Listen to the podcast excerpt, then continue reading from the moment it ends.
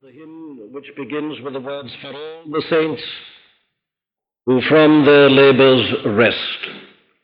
We are doing this, and I've had this in mind in the choice of all the hymns, as a, a mark of our tribute of respect to the memory of those two great men and servants of God, Hugh Latimer and Nicholas Ridley, who exactly 400 years today were burned at the stake in Oxford for their faith, for their evangelical faith. It's a great day, and a day that we should not allow to pass without calling special attention to it. Uh, I do not believe in preaching anything but the word itself. Were I of the type that believes in preaching about men, I would most certainly be preaching about Latimer and Ridley today. But I know that it would not have been the wish and the will of Latimer and Ridley, Ridley in their lives that one should call attention to them rather than to their Lord. But we do thank God for the memory of such men who stood valiantly and even gave and laid down their lives for their faith. They did so because they understood the truth, they understood the doctrine. Theirs wasn't a vague general belief somehow or another in Christ as Savior. They died for particular things, for the doctrine of justification by faith only, for a correct view of the sacraments. They refused any longer to wear the mitre and the cope, regarding them as being false and foreign uh, to the true Christian faith. It was for such things that these men were burned at the stake. And they were actually burned on October the 16th, 1555, precisely 400 years to today. I could say much about them. I will just remind you of one thing about each of them. You remember how Nicholas Ridley, the night before he was to be burned, was approached by his brother in law, who offered to spend the night with him, to comfort him and to strengthen him. But Ridley gave his immortal answer. No, no, he said. That you shall not. For I mind God willing to go to bed and to sleep as quietly tonight as ever I did in my life. And he did. He giveth his beloved sleep. He blesses his beloved in sleep. I lay me down and slept, says the psalmist. I awoke, for thou art with me. Then you remember, of course, everybody remembers the great words of Latimer. Latimer was a man of 70. Ridley was a man of 55. But there they were together, chained back to back on that stake in Oxford. And old Latimer, the great preacher, turned to Ridley and uttered these words Be of good comfort, Master Ridley, and play the men. We shall this day light such a candle by God's grace in England as I trust shall never be put out. Those are the men whose memories we honor together today. But God grant us the understanding to realize that we honor them most of all not by paying lip service to them, but by following in their train. By realizing the vital importance of understanding our faith, learning the doctrines, and not being content, as I say, with something vague and nebulous and indefinite. Latimer there expresses the hope that that light should never go out. It's burning very dimly today. Some of the practices which they had rejected have been restored. There is a Romanizing tendency in all sections of the church. There is a doctrinal looseness and indefiniteness which is really a denial of the things for which these men died. God forbid that this light should go out in this day and generation, but it won't. We are confident that it cannot. The light lit is still there, and it will go on burning. And if we are faithful, and continue steadfastly by word and by prayer, God will visit us again and revive his work, and what is but a flickering taper perhaps at the moment will again become a mighty blaze. Let us this day, therefore, dedicate ourselves anew as we thank God for the past, and let us make certain that we shall be worthy of these great men of God. I should like to call your attention this morning to the words which are to be found in Paul's epistle to the Ephesians, the second chapter and the first three verses. The first three verses in the second chapter of Paul's epistle to the Ephesians. And you hath he quickened, who were dead in trespasses and sins, wherein in time past ye walked according to the course of this world, according to the prince of the power of the air, the spirit that now worketh in the children of disobedience, among whom also we all had our conversation in times past, in the lusts of our flesh, fulfilling the desires of the flesh and of the mind, and were by nature the children of wrath, even as others. We come back, in other words, uh, to a consideration of this most important and vital statement here concerning men in sin. Uh, I would remind you that we are uh, giving our time in this way to this because the apostle says that it is vital uh, to an understanding of the greatness of the gospel, the greatness of God's grace, the greatness especially of the power of God toward usward that believe. We cannot understand the Christian doctrine of salvation until we understand its doctrine of sin. And therefore, the apostle displays it to us here, as he did with these Ephesians, in order that we may have the power to measure in this way the greatness of God's grace. You have to realize the depth out of which man has been raised, as well as the height to which he is raised, if you truly are to understand God's love and God's grace and God's mercy. Well, now, I indicated last Sunday morning that the apostle here tells us uh, three things about this. The first is he gives us a description of man's state and condition in sin. And that, you remember, we considered last Sunday morning in these words. He says that man is dead, dead in trespasses and sins. He is governed by this world and the mind of this world. He is governed by the principle of evil that is operating in this world, and which in turn is governed by the prince of the power of the air, that great head, the devil, Satan, the God of this world, the controller of all these evil spiritual powers and forces that govern and rule men and determine the kind of life that is lived by men in this world. Now, there is the state, the condition. How vital it is we should realize this. Vital, I say, not only from the standpoint of understanding the gospel truly, but surely in a very practical sense, absolutely essential to an, an understanding of the times in which we live, both internationally and in a national sense. There is nothing that is so fatuous as the idea that Christian doctrine is remote from life. There is nothing that is so practical. And the world is today in its present condition of muddle because men simply will not recognize the truth of what the Bible tells us about men. Look at the industrial, even the financial situation.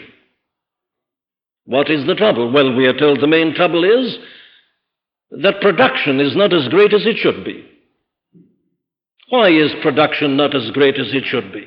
That's the question. Why aren't we producing more?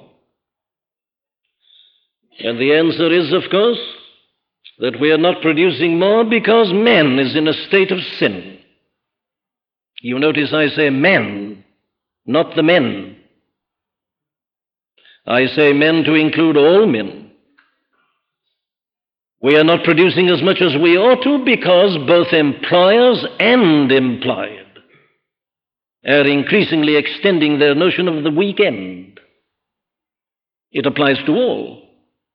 If one man has a right to extend his weekend, another has an equal right.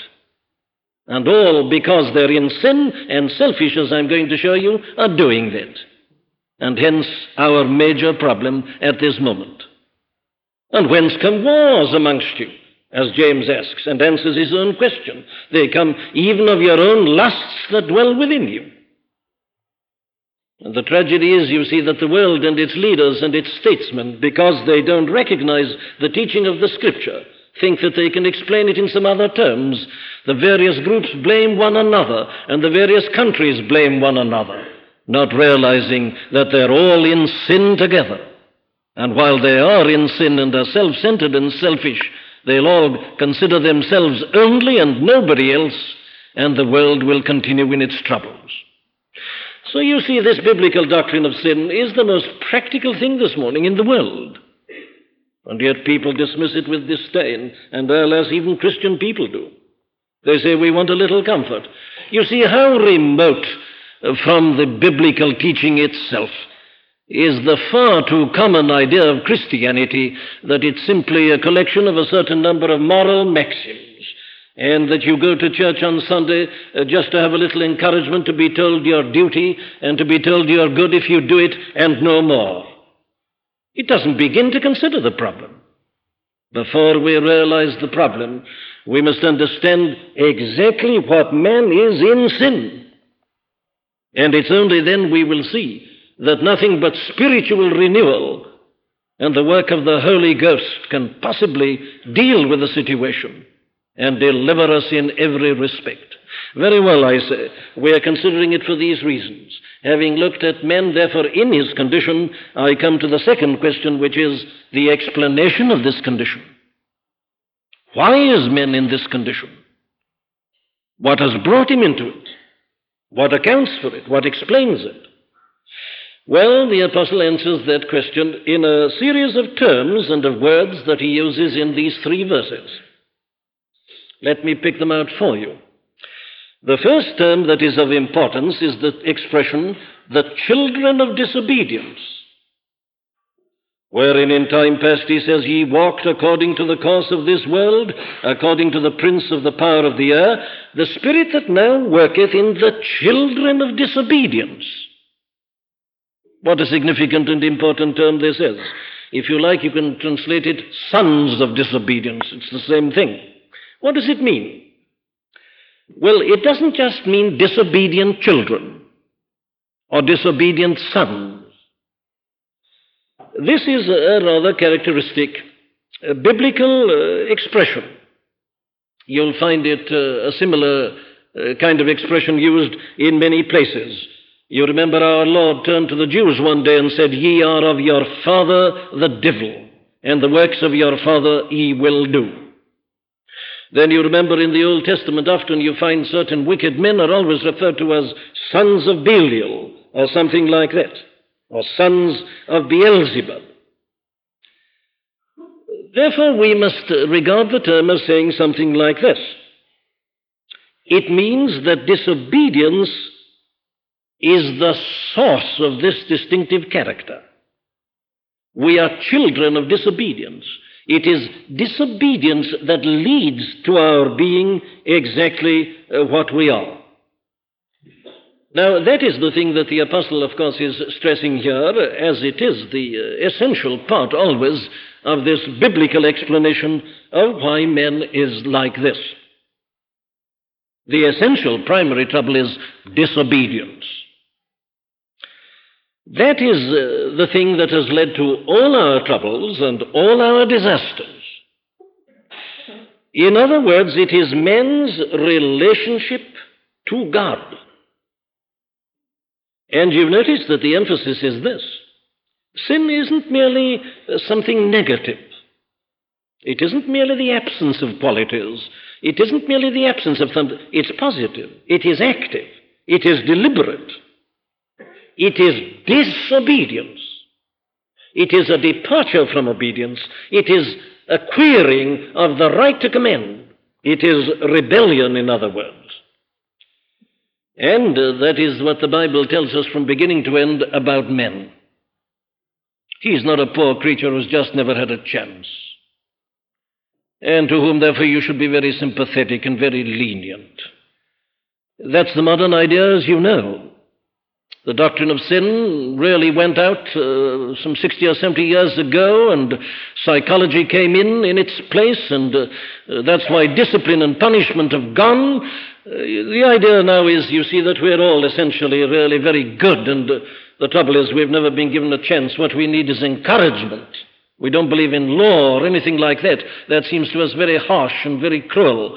And uh, I say the result of it all is the breakdown of discipline in every department of life in the home, in the schools, on the streets, in industry, in commerce, everywhere. You see how vital this doctrine is.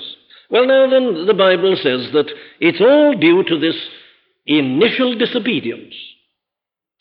That man is a rebel against God and deliberately rebels against God. And it all arises, of course, from his self love. It's man's self assertion. It is man setting himself up against God, the desire to be as a God himself. Now, this uh, works out, of course, along three main lines. The first thing, obviously, is that a man uh, denies his own creatureliness. He objects to that. Man doesn't like the idea that he is a creature made and created by God. He feels that this idea of his creatureliness is insulting to him, that it somehow detracts from him and his essential greatness and glory. He doesn't like the idea of feeling that there is anybody, even God, who is above him. That's what it means. That man is supreme. He's above everything and can look down upon everything. That is, of course, the very heart and nerve of his uh, objection to God and his opposition to God. Man resents by nature that there is anything or anybody whom he cannot comprehend with his mind. And when he's told that he's only a creature, and that his attitude towards the Creator, the Lord God Almighty, should be one of humbling himself and falling down upon his face, he objects to it. He feels it's insulting. He says, I'm not a creature. There's nothing beyond me. And so you have the modern men's uh, atheism, is objection to God, his godlessness. And it's all, I say, on account of the fact that he objects to this idea of his own creatureliness, that he is someone whom God has made and created and fashioned for himself. Another way in which it manifests itself, obviously, is this, and it follows from the first. Man uh, always wants to assert his own self sufficiency. He, he believes that he is sufficient in and of himself. Now, the Bible, of course, says the exact opposite that man was not only made by God for God, but that he is dependent upon God. That he can only be happy when he's in correspondence with God and when he obeys God. The whole biblical conception of man is that man is thus in a state of complete dependence upon God, and his well being depends upon his realization of that and his practice of that. But of course, this cuts right across what man in sin has always felt about himself.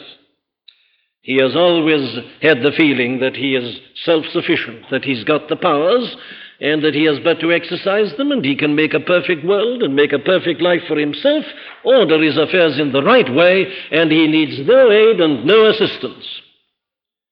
That is why, you see, there is nothing that so offends the natural man as the gospel which tells him that he is saved alone by the grace of God, which he's got to accept as a pauper and as a free gift. He says, I've not sunk as low as that. I'm not perfect, perhaps, but I'm not a pauper. There's something that I can still do, and I'm capable of doing it. It's the doctrine of the grace of God that man hates.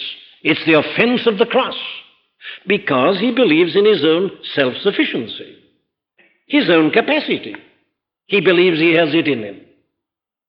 Well, you see, that is an expression of his disobedience. He won't accept this. He won't believe it. He rebels against it. And he is fighting it at this moment. Or perhaps we can put it in a phrase by putting it like this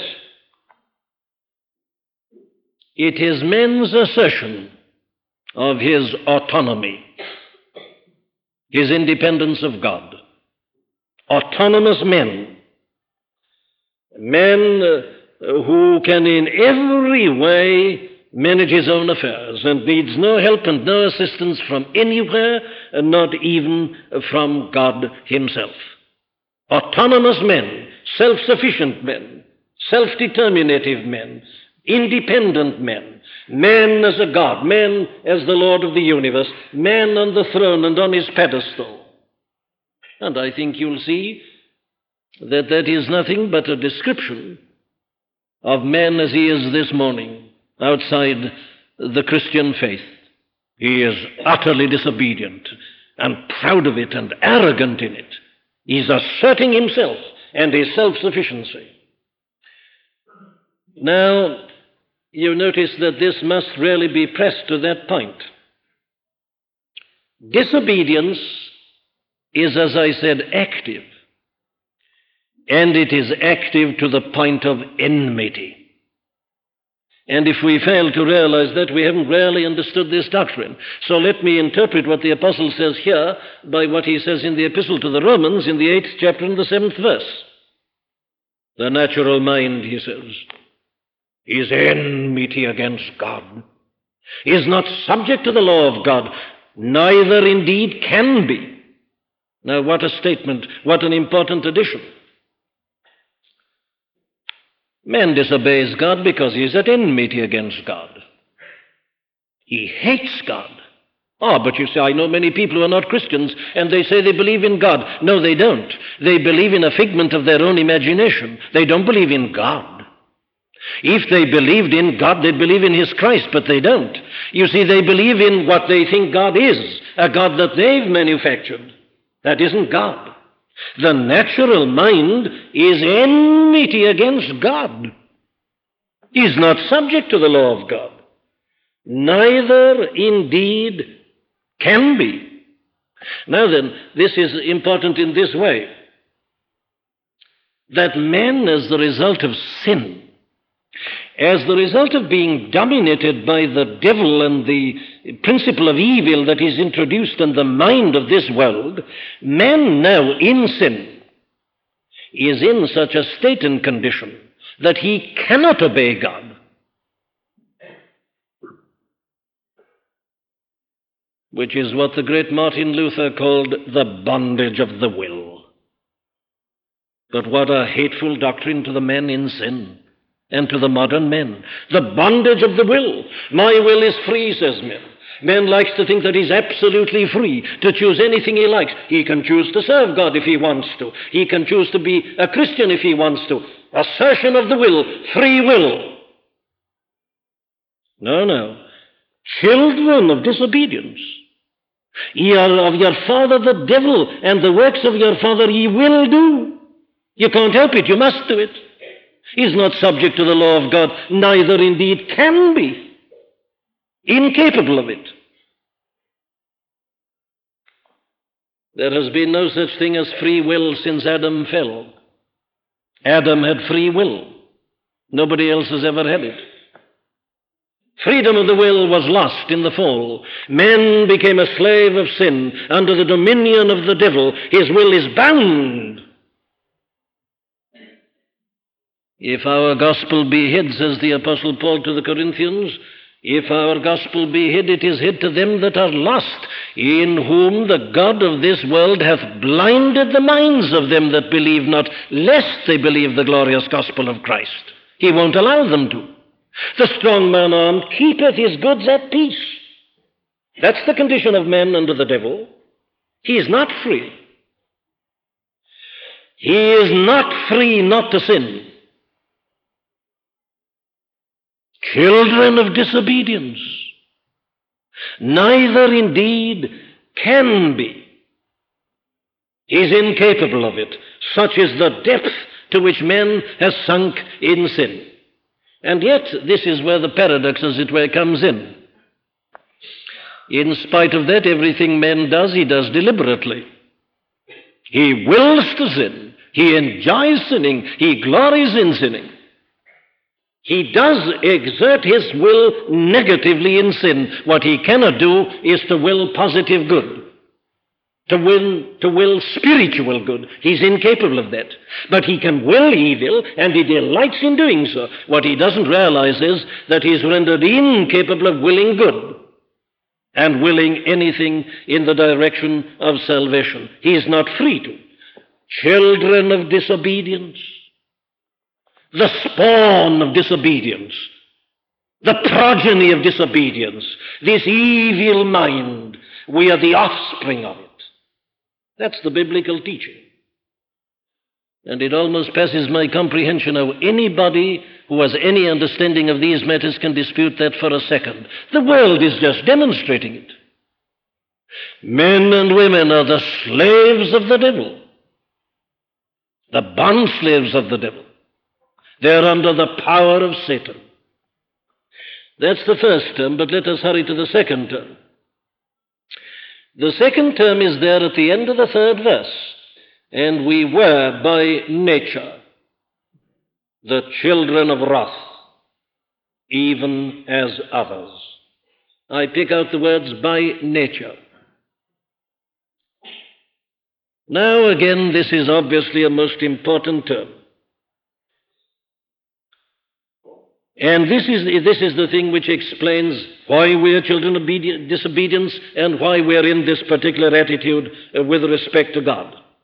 Now, the apostle uses it primarily here in explication of his uh, teaching of the fact that we are under the wrath of God. We are under the wrath of God, he says, by nature.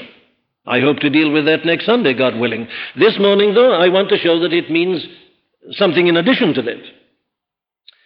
We are what we are in every respect by nature. If you prefer another translation, you could substitute the words by birth. And we were by birth the children of wrath, even as others. In other words, the teaching here is again the teaching of the whole Bible with regard to men in sin. The teaching is that we are born into this world with a disobedient nature. We are not born neutral into this world. We are not born, as it were, upon a balance and can go either that way or this way. Not at all. We are born on one side. David, of course, puts it memorably in Psalm 51 in the fifth verse Behold, I was shapen in iniquity, and in sin did my mother conceive me. What a profound bit of self analysis and of psychology. If you want psychology, go to the scriptures. There you've got it. Look at the man. He's examining himself. He's been reminded of what he's done, the, the adultery and the murder following it. And he's awakened and he examines himself and said, How could I do it? How could a man ever do such a thing? What renders a man capable of that? What is it? And he says, There's only one answer. It's as deep as this I was shapen in iniquity. Shapen in iniquity. And in sin did my mother uh, conceive me. Oh, I know that this doctrine is not popular today. Men in sin has never liked it. What he likes to say, of course, is this that we're all born neutral. Peter Pan. Perfect. Look at that little child. How wonderful. How perfect. Well, why does he sin when he grows up? Ah, oh, well, you see, they say that's the trouble. It's the sinful world into which he comes. He sees bad things, he sees bad habits, and he's gradually influenced by them. They say the child's all right, but the environment isn't. If only that child could be put into a perfect world, he'd remain perfect. But he comes into an imperfect world, and he sees and he picks up habits. He listens to talk, he sees what people do, and he gradually picks them up and he practices them. It's nothing but bad environment, bad example, a bad influence. No, no, says the Bible. It isn't. That little child was shapen in iniquity and born and conceived in sin. Our very natures, when we come into this world, are already polluted. We inherit a sinful nature by nature. It's come to us. We start with it. The tendencies and the desires are all there, and all the world gives us is an outlet. There is this rebellion within us, this desire for the prohibited. It comes out at once. It's one of the first things we manifest, all of us. Why? Well, by nature. In other words, the whole fallacy comes in at this point, doesn't it, in this way? We tend to think of sin in terms of separate acts of the will. And therefore, we tend to lose sight of the fact that we are ourselves sinful apart from our actions. That sin is in us and of our very nature. We must get rid of this notion that we, as it were, are all right, but that a temptation comes and then we do it. Ah, that's sin, a sinful action. I exerted my will and I did what I shouldn't do. That isn't the explanation. The whole point is this what was it that ever led to it? Well, that's something within me. Take the words of our Lord Himself, who put it once and forever. It is not that which entereth into the mouth that defileth the men, but that which cometh out. It is out of the heart that proceed evil thoughts, murders, adulteries, fornications, and all the rest. It's in the heart of men. It's in this fallen, sinful nature. It's what Paul calls in the seventh of Romans the law in my members. In me, that is to say, in my flesh, dwelleth no good thing. It's corrupt, it's evil by nature. We are the children of wrath, even as others. Well, now, obviously, this again is of the most vital importance. You see, if the other theory is right, and that man is more or less neutral, and that it's only the bad influence and environment that takes him astray, well, all you've got to do, therefore, is to deal with the environment. And that's been the controlling philosophy for the last 60 to 70 years education, housing, economic improvement. Give men the right conditions, and give him the right conditions, and he'll be right. But by now, surely we must all be beginning to realize that it isn't true, it doesn't work. You can give him the most ideal conditions and he'll go wrong in them. It was in paradise that men fell. And if men originally righteous could fall, how much more so men who's already fallen? You see, this is absolutely vital all along the line as I'm trying to indicate. The tragedy is, I say, that the trouble is much deeper. I never cease to quote this because Uh, it's something we can all well remember. Shakespeare has stated it once and forever. The fault, dear Brutus, is not in our stars, but in ourselves that we are underlings by nature. We start with it, with a bias towards evil, with a will that's in bondage under the dominion of Satan, with lusts and evil desires, as we shall see already there and waiting for an opportunity to demonstrate and to manifest themselves. And then we come on to the next word, which is a most important one. It's the word all. Wherein in time past ye walked according to the course of this world, according to the prince of the power of the air, the spirit that now worketh in the children of disobedience, among whom also we all had our conversation in times past, in the lusts of our flesh, fulfilling the desires of the flesh and of the mind, and were by nature the children of wrath, and again he says it, even as others. Or if you prefer another translation, like the rest of mankind. all. It's universal. Now, this is the startling thing. Of course, this point was very germane uh, to the Apostle's particular argument just here.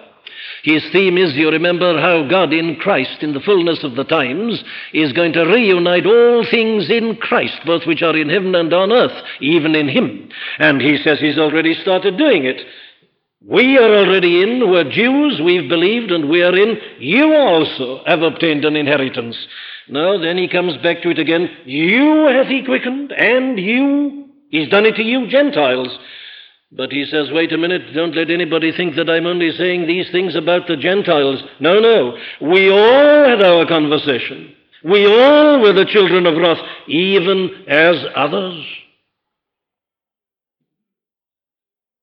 What he says here about men in sin was as true about the Jew as it was about the Gentile. How difficult it was for the Jew to believe that. For centuries he'd believed that he was quite apart. Jew, outside were the dogs, the Gentiles, the strangers, outside the commonwealth of Israel. He, a Jew, was a child of God. He was saved because he was a Jew. He was altogether right and better. The others were sinners, dogs of the Gentiles outside. How difficult for him to accept a doctrine which says that he was as much a sinner as was the Gentile. That was the stumbling block to the Jew. He didn't like it. And this classification still obtains in a different sense. But here the apostle says not only Gentiles, but also Jews. And you notice he even puts himself in. Having started with you, he says, We, Paul the apostle. The thing is unthinkable, isn't it? But that was the whole tragedy in his life before his conversion, wasn't it? As Saul of Tarsus, he thought he was perfect. As touching the righteousness which is of the law, blameless. He thought he really was perfect. And he tells us how it was that he came to see his error. It was when he understood the law to say, Thou shalt not covet. Sin revived, I died. When the law begins to say you mustn't desire, you mustn't covet, he saw the real meaning of law, and he saw what a terrible sinner he was, so that in writing to Timothy he says this It is a faithful saying and worthy of all acceptation that Christ Jesus came into the world to save sinners, of whom I am chief. He's the chief of them. We all had our conversation in times past. This is true of all. But people are still very slow to see that. They say, take this description of sin which you've got in those three verses. Course, says the man, I can see quite well that that applies to certain people. I walk along the streets, I see that poor drunkard, the fallen woman, I see sin in its rags and in its vice. And you're quite right in what you say. You're talking about an evil nature and the lusts of the flesh and the lusts of the mind and so on. I quite agree with you. But we're not all like that. Are there not good people? And moral and decent people and upright people? And religious people? Are you saying that about them? The answer of the Apostle Paul is all even as others, the rest of mankind, not a single exception. We are all shapen in iniquity, conceived in sin. We all have this sinful nature. The fatal mistake, I say, always is to think of sin in terms of acts and of actions rather than in terms of nature and of disposition. The mistake is to think of it, I say, in terms of particular things instead of thinking of it as we ought to always of our relationship to God. Do you want to know what sin is? I'll tell you. Sin is the opposite of this in any shape or form. Thou shalt love the Lord thy God with all thy heart, and all thy soul, and all thy mind, and all thy strength. And if you're not doing so, you're a sinner. It doesn't matter how respectable you are. If you're not living entirely to the glory of God, you're a sinner. And the more you think you are perfect in and of yourself, apart from relationship to God, the greater is your sin. That is why I think we all, when we read it objectively, can see quite clearly that the Pharisees of the New Testament were greater sinners, if you can use such terms, than were the publicans and sinners. Why? Because they were self satisfied, they were self sufficient. The height of sin is not to feel any need for the grace of God. There is no greater sin than that. Infinitely worse than committing some sin of the flesh is to feel that you're independent of God and that Christ need never have died on the cross of Calvary. There is no greater sin than that. That final self sufficiency and self satisfaction and self righteousness is the sin of sins. It's sin at its height because it's spiritual sin. So when you realize that, you realize the apostle isn't exaggerating. We all, even as others, that is men in sin. It's universal. There's only one adequate explanation of this, isn't there? It's what's given at the beginning of the book of Genesis. It's the biblical doctrine of the fall and of original sin. You cannot understand the modern world apart from the doctrine of original sin. It has all come about in this way. One man, Adam, the whole of humanity, the representative of humanity. He sinned, he rebelled, he fell, and the consequences have devolved upon all his progeny. I defy you to explain the universality of sin in any other terms. It simply cannot be done. Every other theory breaks down. That is why we must believe the early chapters of Genesis if we are to believe the New Testament. You cannot have a true doctrine of salvation apart from this. The two things go together, as Paul proves there in that fifth chapter of the Epistle to the Romans, and again in exactly the same way in the 15th chapter of the first Epistle to the Corinthians. That is the problem of men. That is why man is as he is. Adam fell. Adam sinned. And the result is that all the seed of Adam are born in corruption with a polluted nature. It's universal everywhere. It's this that makes the whole world kin. It's this that demolishes all your various curtains and all your colors and all your philosophies. The whole world is one here. We are all in sin, children of disobedience, inheritors of an evil nature that expresses and manifests itself in the way in which I hope to consider with you next Sunday. In the lusts of the flesh, fulfilling the desires of the flesh and of the mind, and therefore under the wrath of God, and absolutely helpless. I leave it there this morning because I'm preaching on the assumption that I'm preaching to Christian people. But if I were preaching this at night instead of the morning, I wouldn't stop there. I dare not. I'd go on to say, but even when we were like that, in His infinite grace and love and mercy, He came and quickened us. Nothing else could do it. What else can deal with men in such a condition?